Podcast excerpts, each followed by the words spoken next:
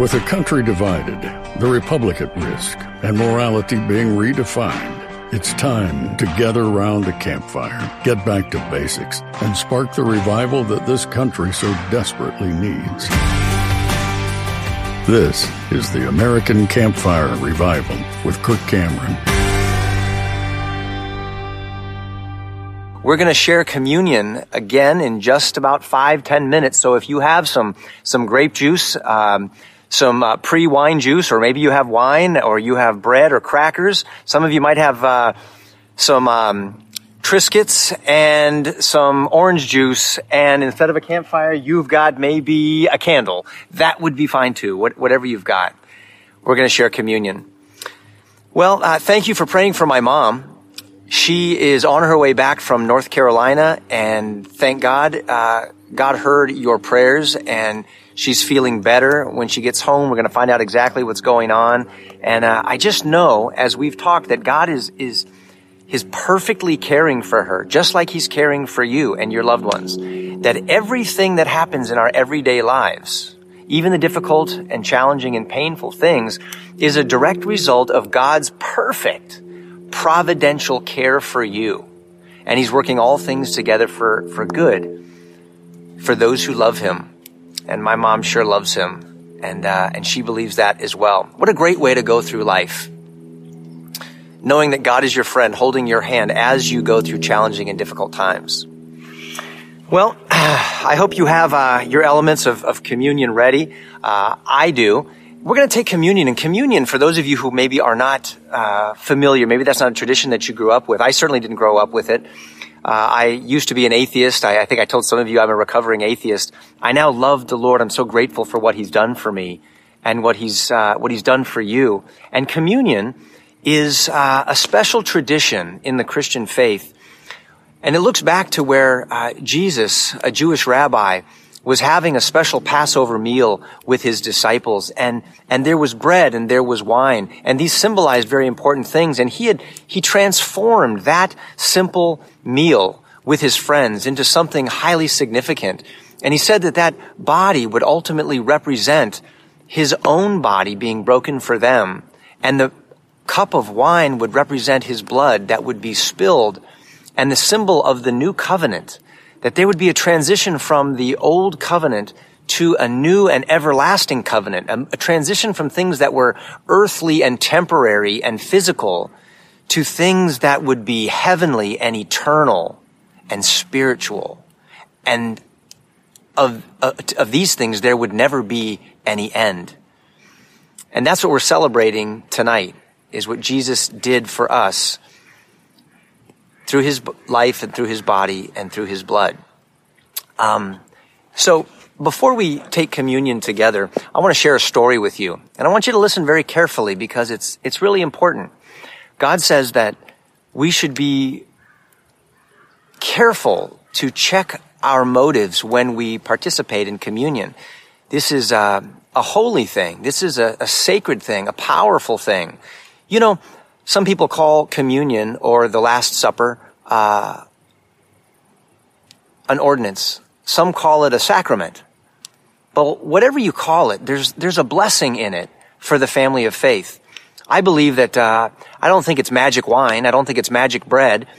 But if you think about other important things like prayer, when we pray to God, they're not magic words, but there's a blessing in praying to God, knowing that He hears us. And, and there's a blessing in reading God's Word. I don't think it's magic paper or magic ink in that book. But when you read the message of the gospel and you hear the words of God with, with ears of faith, ears that can truly hear the voice of the Spirit of God speaking through the words in that book, there's a blessing in it. It's powerful. I don't understand it all, but it's, it's, it's, it's life giving. And there's a void in my life and yours without prayer. There is, there is something missing without reading the Word of God. And I believe that partaking of communion is the source of a great blessing too. And that there's a great void in our spiritual life if we don't partake of this ancient tradition I think that there's something missing, but God warns us to do it with a heart that is in a right relationship with Him. And that if we don't have a right relationship, we should, we should refrain from taking communion until we do. So here's the story to prepare us. A father and son went on a camping trip. As the son, as the father was setting up the tent, the son said, Hey dad, there's a river over there. Do you mind if I go fishing? And the son said, sure. Uh, the father said, sure, son, go ahead and go fishing, but make sure you stay on the dock because there's crocodiles inside of that river. It's very dangerous. The son says, sure thing, dad. And he runs out to the dock and he begins to fish. But after a while, he realizes that he's not catching anything. And he thinks to himself that he might have better luck out in the middle of the river. And so he climbs down into a boat and, and says to himself, surely I'll be safe inside the boat and he rows out to the middle of the river. And he's having a sweet time until a big crocodile swims up alongside his little boat and with his great tail, he overturns the boat and knocks the kid into the water. The kid screams for help. His father hears his cries and without hesitation dives into the crocodile infested waters. He rushes out to his son. He grabs him by the shoulders and swims him back to the safety of the shore.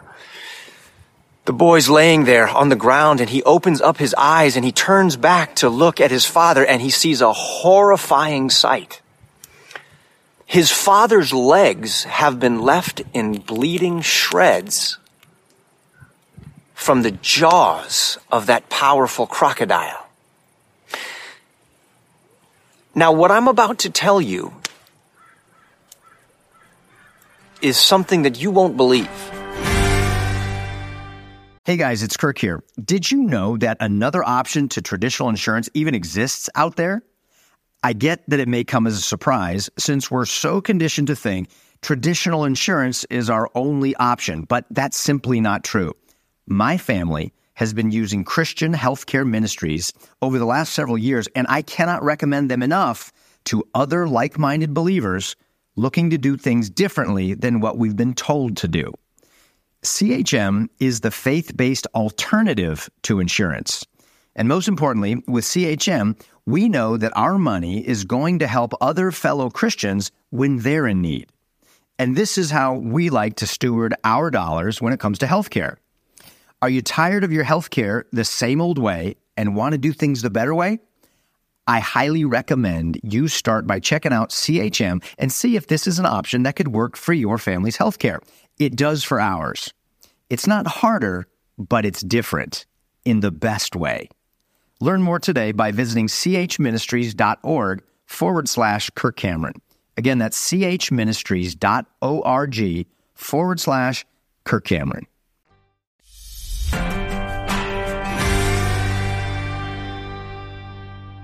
What I'm about to suggest is something that you could not imagine in your wildest dreams could actually occur. But imagine if that boy went to his father, lying in bleeding shreds at the edge of the water, and said to him, Hey, Dad, I, I really appreciate what you did for me out there, but I found it kind of exciting out there in the middle of the crocodile infested waters. You wouldn't mind if I just went out there one more time and, and fish a little more, would you?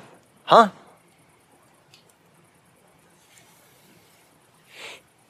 if that kid could think those thoughts, let alone speak them to his father, the blind fool has not seen the sacrifice that his dad made for him. If he recognized what his father did for him, if he, if he, if he understood the cost the length, the depth, the expense, the extreme, the sacrifice that his father made for him. He would never think of going back into those waters. In fact, he would, he would despise that river and everything in it. And he would hate even the remaining drops of water that still clung to his skin in light of what his father sacrificed for him to save his life. Here's the point of that story. If you are a genuine member of the family of faith, If you and I have truly been adopted into the family of God because we've recognized that our sin has separated us from our Father in heaven. And we recognize that the wages of sin is death. And we see that, that God in the person of Jesus Christ dove into the very jaws of hell to rescue you and me from the foolishness and the deadliness of sin. And if we've understood that Jesus, sacrificing himself on the cross, allowing himself to hang there in bleeding shreds, was willing to pay the price, the cost, to go to the extreme, the expense, and make the sacrifice for you and me so that we could live, then you and I should not even be thinking about, let alone actually diving back into the waters of sin. We should despise sin. We should pour contempt on our pride and our selfishness and hate any sinful desire that still clings to our flesh in light of the sacrifice that God has made for us. God says to check our hearts before we partake of communion. If you know that before tonight, there are secret times when you are playing in the waters of sin, looking for the thrill, the excitement, perhaps the danger, thinking it's kind of exhilarating, then you haven't seen the sacrifice of your Father. The cost, the extreme, the price of what it took to save you from death and hell.